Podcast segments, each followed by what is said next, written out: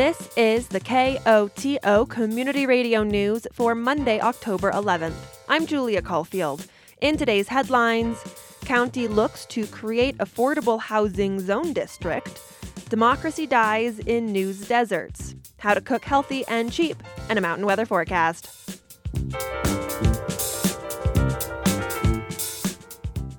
All local governments in the region are looking for ways to increase affordable housing for residents. On Monday, the San Miguel Board of County Commissioners sat down with its Planning and Zoning Commission to discuss making a whole new zone district to encourage higher density, affordable housing. Housing may be an attached, detached, single family homes, duplexes, or multifamily. Development may also include rooming houses and spaces to connect tiny homes. That's Kay Simonson, Planning Director for San Miguel County, speaking before the joint work session. And while the aim of the potentially new zone district is aimed at making it easier for developers to build affordable and workforce housing, that doesn't mean there isn't a process. You know, people would still have to go through a two step process to rezone to this zone district. Um, although any applications can be considered concurrently. Um, if they subdivide the property into multiple lots, uh, that's a five step process. To start, Simonson suggests a number of levels for the review process. Some types of buildings are use by right, like residential accessory buildings and daycare homes. Others, she suggests, be on a scale. Up to 10 units is available for administrative review. Up to 25 are a one step Planning Commission review. 26 or more is a two step review. But County Commissioner Hillary Cooper thinks up to 15 units per acre should be used by right, making it as easy as possible for developers to build. I think it needs to be much higher um, based on you know the numbers that we the deficit that we know that we have. With that said, when it comes to more commercial use that would be allowed in the potential zone, like churches, libraries, daycares, parks, and playgrounds, Cooper thinks there should be more of a process. We need a new Lawson um, because of our, you know, the demand for for housing and the amount of housing we need, and we can't just keep relying on the town of Telluride to build all of our housing. So we need to make room for a new Lawson somewhere out there, um, and uh, so we should allow for some kind of additional uses. Um, however, I think I would feel more comfortable having those go through more of a process. When it comes to the housing piece, Lee Taylor, chairman of the Planning Commission, believes the difference between a PUD application and a two step provides flexibility. You're talking about, you know, three to four months for a two step, including development time for the application, depending on the complexity, and, uh, you know, 60 days to get it through the process. Um, so I don't think it makes us any less nimble to allow for some review. And I'm I'm wary of um, making too many too much density available um, by administrative review, not because Kay doesn't do a good job, but because um, we're going to be trying to squeeze these things in where we can to uh, to add as much housing as we can. And Planning Commission member Jocelyn Lifton Zoline adds having a review process could actually be beneficial for a development. I think that having one and or two step review has the benefit of kind of getting these projects into the public consciousness in a way that just doing administrative review might not and that that might help create some energy around these possibilities for landowners. Other conversations circle around roads, the size of parcels eligible, and largely water. Commissioner Cooper doesn't want developers to go in with a plan only to find there isn't water access for the property. Allowing for developers to you know, even think that they can develop out in the unincorporated county and then um, go through the process and discover that they don't have water is um, is uh, you know making the problem even worse. So I think we need to look at some kind of um, geographic area that can connect to existing water, water systems. Simonson says she would propose allowing the zone district in the Telluride regional area or the F zone, in essence, the east end of the county. At the end of the meeting, there isn't full consensus on what process should be in place for any certain number of units. However, both commissions are on board with the creation of the district. Next step another joint meeting on November 17th to further discuss and potentially adopt the Land Use Code Amendment creating the zone district. If you ask Judy Muller, democracy doesn't only die in darkness, as the Washington Post says, it also dies in news deserts. A place where there is no reliable source of information about what's happening in your community. People go to social media, that's not reliable, it's full of gossip and misinformation. And then democracy suffers because if you don't have an editor or a reporter who's sitting in on those school board meetings, the town council meetings, on your behalf and reporting to you what's happening to your tax dollars, then you are in the dark when it comes to electing somebody. Muller is a professor of broadcast journalism at the University of Southern California. She's a veteran journalist who's worked for ABC and NBC News. She's been featured on NPR, Al Jazeera, PBS. She's an author writing about news and journalism, and she calls Norwood home. Next week, Muller will be hosting a movie screening and fundraiser for CoLab, a statewide nonprofit looking to support local media. The film is an award winning documentary, Storm Lake a newspaper, a family, a community. It's about this really feisty editor of a small town, well, 11,000 people, but a relatively small town in Iowa, Storm Lake. It's a biweekly paper, and the travails that he goes through to keep it going. It really is a great look at what a community newspaper means to people and what would happen if it wasn't there. She says now is the time to be investing in local news. We are trying to support local newspapers, uh, primarily weeklies in Colorado, and a lot of them are going out of business across the country. You know, they're losing advertisers. Businesses are going under, and when they go under, the advertisers go under, and it's just this horrible chain reaction. And um, I think that we all need to be invested in good information these days. And while Muller's resume is long and impressive, she says supporting that local newspaper hits close to home.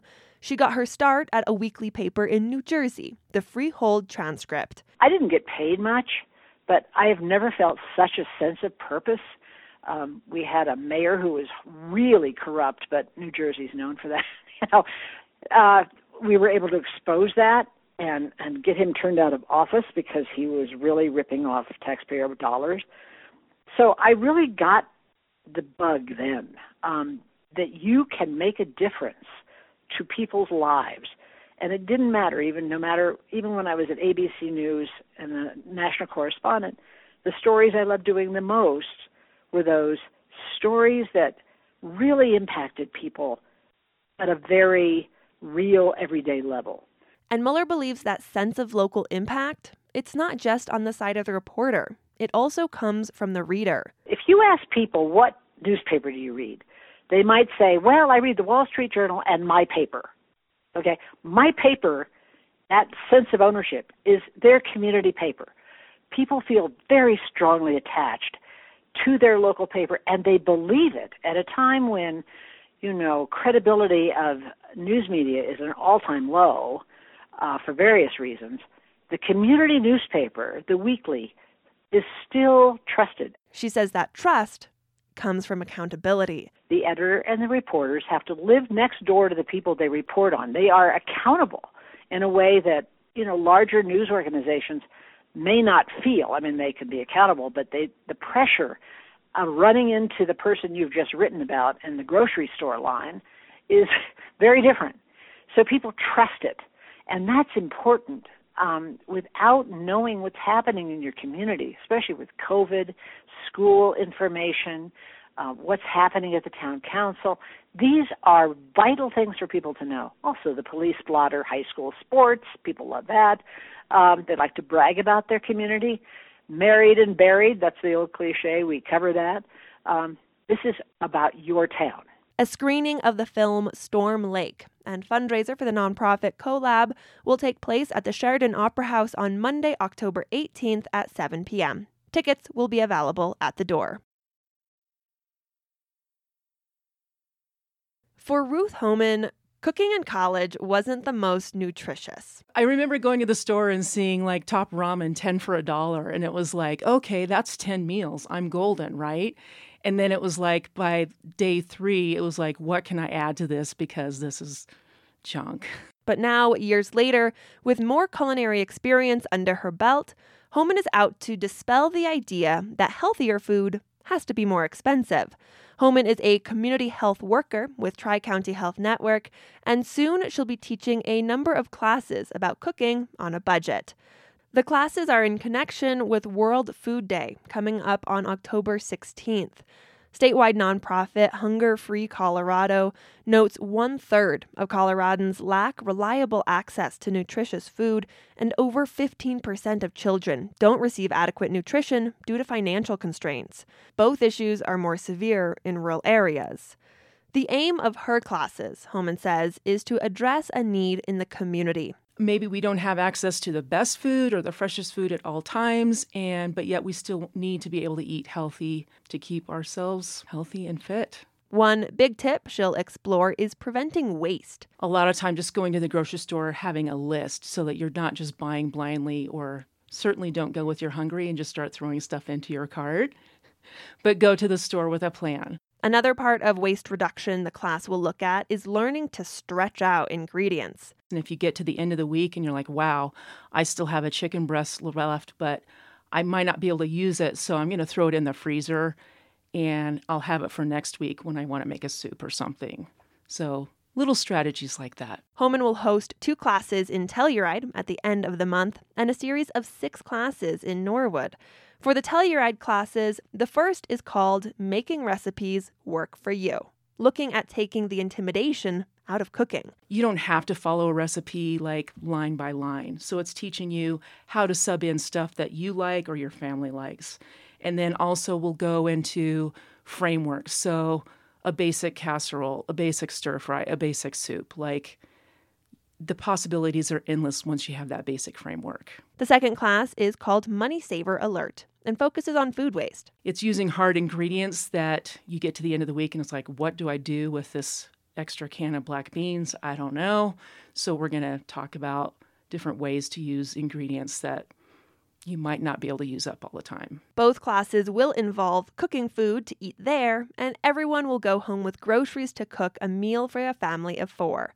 And when it comes to Homan's personal culinary habits, simple, cheap cooking doesn't mean ramen anymore. My go to meal is honestly just grilled chicken breast and, and veggies, whether they're steamed or roasted. I just go with that. That's a go to. It's easy. Classes in Telluride will take place on Tuesday, October 26th and Wednesday, October 27th from 6 to 7 p.m. at the Telluride High School Culinary Room. The Norwood classes will take place on November 1st, 8th, 15th, and December 6th, 13th, and 20th from 6 to 8 p.m. at the Lone Cone Library. The Cooking Matters classes are free. Registration is available at tchnetwork.org. The temperatures may be dropping, but it's the hottest season of the year election season. With a number of candidates running for Telluride Town Council and ballot issues heating up local politics, the San Miguel Progressive Women's Caucus is teaming up with the Wilkinson Public Library to bring voters the facts. The event will discuss each ballot measure up for a vote this year, including two housing measures, amendments to Telluride's Home Rule Charter and Municipal Code, and the potential reallocation of lodging taxes. There will also be opportunity to hear from the candidates running for town council. The Fireside Election Forum will take place on the library's back patio on Wednesday, October 13th at 5:15 p.m. There will be heaters, fire pits, and hot drinks to keep voters warm.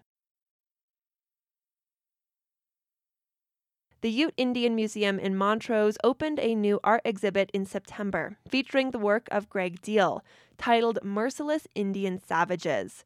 It's a provocative show, an indigenous exploration of what American democracy means for Indian country. The show will be up through January. Gavin Dahl from KVNF in Montrose spoke with Deal about his work. Greg Deal is a contemporary artist and activist whose work deals with Indigenous identity through a pop culture lens. Thanks for joining me, Greg. And thanks for having me. Start by telling listeners about yourself. Where are you from? Where are you based? And what are the mediums you like to work in? I grew up in Utah, meeting my wife there and moving to Washington, D.C., where we lived for about 17 years before we moved to Colorado. I live in El Paso County uh, on the outskirts of Colorado Springs. And I work primarily in paint and murals and performance art and uh, conceptual work, filmmaking, spoken word. I mean, you name it. I'm, I'm kind of using everything. You're a tribal member of which nation? I'm a member of the Pyramid Lake Paiute tribe, uh, which is in Nevada, uh, just outside of Reno. There's so many striking images in your current show at the Ute Indian Museum in Montrose, including the piece that reads Existence as Protest, another that reads Solidarity through Tradition, even a COVID public service announcement of sorts that says Protect Our Elders. Talk about the visual themes in this show and your graphic style. I'm a fan of portraits, so uh, faces tend to make an appearance in my work. It's a mix, honestly. I mean, I, I, went to school for painting, but I also took the same amount of graphic design courses as graphic design majors and really wanted to have some things that I could use as tools within my work. And so creating work that you know starts in a drawing and then ends up graphically can exist as a mural can exist as a print can exist as a sticker or as a t-shirt is where i go with a lot of those things. So the works that you mentioned are meant to be sort of graphically interesting to look at kind of following an old sort of propaganda style um, that you might see in China, Cuba, uh, even Russia, and Mexico. There's these uh, print processes at that time where you could only do like a three or four color print process, and so it limits your color palette and. Shepard Fairey kind of made something like that pretty popular, but it's been around, you know, for 100 years. It's just meant to sort of within the works that I create that have a sort of collective indigenous voice uh, those works tend to be the uh, the most effective. You include a piece in your show at the Museum that juxtaposes cartoon depictions of native characters and caricatures into a silhouette of the Chief Wahoo image used by the baseball team in Cleveland that's also nearing an official name change. As you know, the Montrose School District still utilizes native mascot iconography at the high school and one of the middle schools, but under a new state law in Colorado, those schools are likely going to change mascots by next year. I- have heard plenty of locals in Montrose say the school mascots are not intended to offend, they're a source of pride for alumni, other arguments like that. Talk about why you've been outspoken on this issue for many years in your work and in your public statements like you said, I, have been at this for a few years in Washington, D.C. I was uh, one of many voices that were at the head of the uh, mascot debate with the Washington football team and have had an opportunity to participate at a lower level, but uh, certainly participate in Colorado under this new law. There's a uh, school in our area uh, called Cheyenne Mountain, and their mascot were Indians. And it kind of happens a couple of ways. One is uh, people who just they don't really want to give up the perception of their tradition and it doesn't make sense to give it up. And oftentimes, having Indigenous people inform this discussion has really been difficult because nobody wants to hear it, even if it's a valid discussion. We're part of a generation of people where representation of Indigenous people was really one sided and sort of vapid in its representation. It's stereotypical, it's incorrect, it's based on the perception of non Native people over the course of hundreds of years of romantic nationalism. Those elements have informed what our identity is but in the age of social media, our identity has changed dramatically because we've been able to inform what that identity is. But like anything, old dogs, new tricks, you know, it's really difficult for people to let go of things uh, and realize that maybe what they hold as being non offensive is in fact and realizing that there are other ways of thinking of things there are other ways of honoring there are other ways of having this discussion and having it in a way that's uh, can be positive for a community that's open to hear the stories of actual indigenous people along the, those lines, stories of actual indigenous people. You have an acrylic work on canvas at the Ute Museum called Bloody Knees, Bloody Elbows about a boy at an Indian boarding school. Can you talk about that? Yeah, that painting is based on a story that came out of the boarding school that my relatives went to in uh, Schertz, Nevada. It is meant to illustrate the stories that we don't hear about. Oftentimes, particularly in the art world, we are resorted to storylines that make sense to a buyer's market, and the buyer's market is predominantly white. And so that Western buyer's market wants to, they want to see cowboys and Indians. They want to see the headdresses. They want to see buckskin. Boarding schools are these stories that nobody really wants to talk about because it's ugly and it's painful. But I think in terms of some sort of reconciliation and recognition, and in trying to avoid erasure of Indigenous people, not just in the 1800s, but between that time and this time where boarding schools really thrived and existed, that piece is specifically about those events, those boarding schools. Right now, obviously, that's really relevant between the boarding school issues that are gaining ground in Canada and are beginning to gain ground here in the United States they just found an unmarked grave of about 200 bodies uh, at the boarding school that my relatives went to mm. in Nevada. So it's a very real issue, and and that piece is meant to sort of illustrate that potent image and something that maybe is a little bit of a different style than a lot of what you mentioned, kind of the graphic style, the sort of propaganda posters. This one is, I feel like it almost conveys pain or that reckoning in a way that's different from some of your more striking kind of pop culture takes, you know? Yeah, I mean that piece is definitely working within a style that I use, but I don't use as much. The story, as the story goes, is a young boy that goes to a boarding school. He's bathed and they put like a talc on him because they think all the native kids are dirty and they, you know, have lice or whatever else. And as they're cleaning him and scrubbing him the woman who's doing all of that um, sees that his elbows and his knees are darker than the rest of him which is actually quite common for people who have a little melanin in their skin. And so she took a wire brush and she scrubbed those until they bled. The pain that he felt and soiling his sheets with his own blood in bed are the things that ultimately led to his death so yeah i wanted to create something that wasn't as clean and crisp as the graphic stuff but that uh, was a little more painterly and something that could sort of articulate the pain and rawness of that story. Powerful work. That's artist and activist Greg Deal. His art exhibit, Merciless Indian Savages, is on display at the Ute Indian Museum in Montrose through January. He also sells stickers, patches, pins, stencils, t shirts, all at greggdeal.com. Thanks for speaking on the radio with me, Greg. Hey, thanks for having me. A bull elk is free at last after living for two years with a tire around its neck. Colorado Parks and Wildlife officials removed the tire over the weekend. The elk was living on the Front Range, traveling between Jefferson and Park counties. According to CPW, the bull is four and a half years old, weighing over 600 pounds. Officials believe the tire would have gotten stuck around the elk's antlers when it was young, before it had antlers, or after it shed them during the winter. Officials say it was a tight squeeze removing the tire, and wildlife officers had to cut the antlers off the elk in order to remove the tire. CPW notes officers couldn't simply cut the tire off due to steel in the bed of the tire. Once the tire was gone, CPW says the bull's neck was in decent condition after all the years. There was a small open wound, and hair was rubbed off a little, but the elk was in good shape. CPW says it's a reminder of individual responsibility to keep wildlife safe.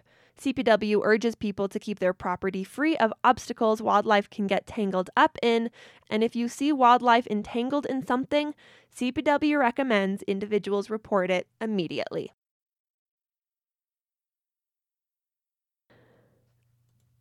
The U.S. Senate's Energy Subcommittee on Water and Power held a hearing in Washington, D.C. last week about ongoing drought conditions.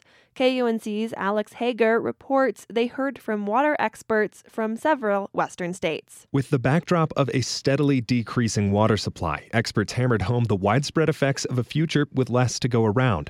Jennifer Pitt is with the environmental nonprofit Audubon Society. The Colorado River provides drinking water to 40 million people. It's the lifeblood for 30 federally recognized tribes. It's the silent utility underpinning a trillion dollar economy.